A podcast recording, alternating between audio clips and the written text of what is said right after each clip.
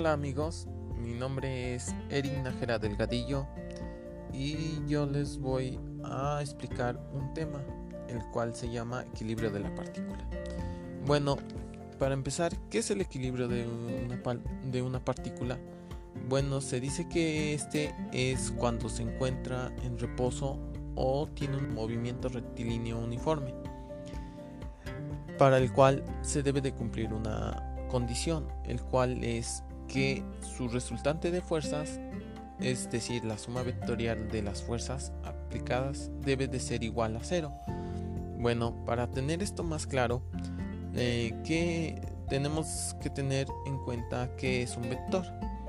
Bueno, un vector es aquella representación gráfica en el cual se describe una cantidad física, ya sea de peso, tensión, empuje, desplazamiento, velocidad, aceleración, posición, la fuerza, etc. Es decir, que todos aquellos vectores nos pueden ayudar a representar estas cantidades físicas, el cual cada vector tiene elementos que lo conforman, como es una magnitud, un punto de origen, la dirección, y el sentido de este.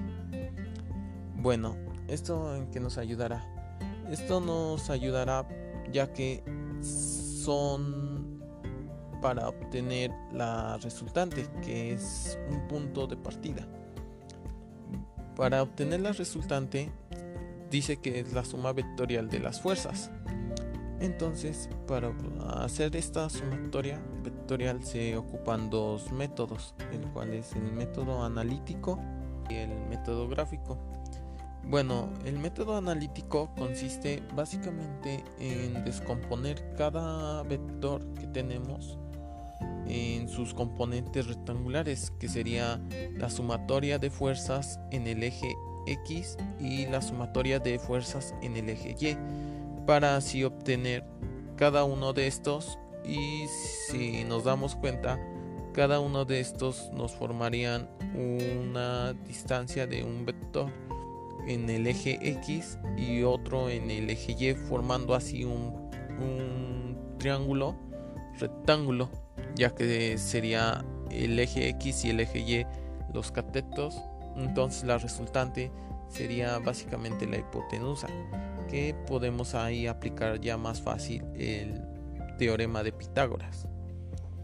Y así se obtendría la resultante de la sumatoria de fuerzas por el método analítico.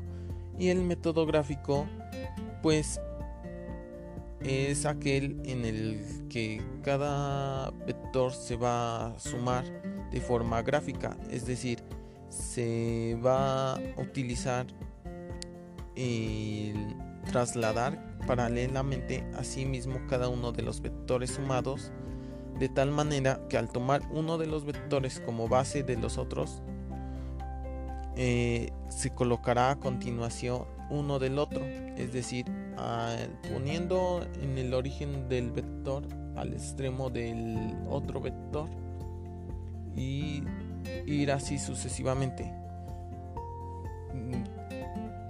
Es como si dijéramos que del punto de origen al, punto final del vector colocáramos el otro vector desde el punto de origen a su otro extremo y así ir colocando uno tras otro para así obtener la resultante que sería el extremo del último vector con el origen del primer vector.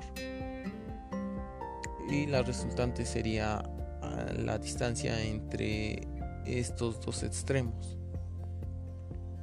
Y en el cual se pueden aplicar las, diferentes razones trigonométricas en cada uno de estos métodos y ley de senos y cosenos en el cual nos ayudarían ya que tenemos ángulos y, y distancias, longitudes magnitudes de cada uno de estos vectores que serán de suma importancia para obtener la resultante.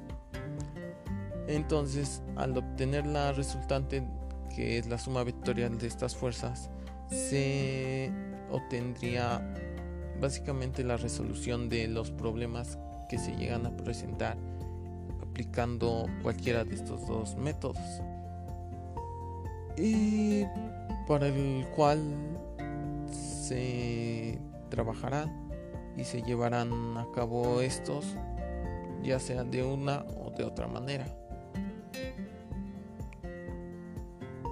Gracias.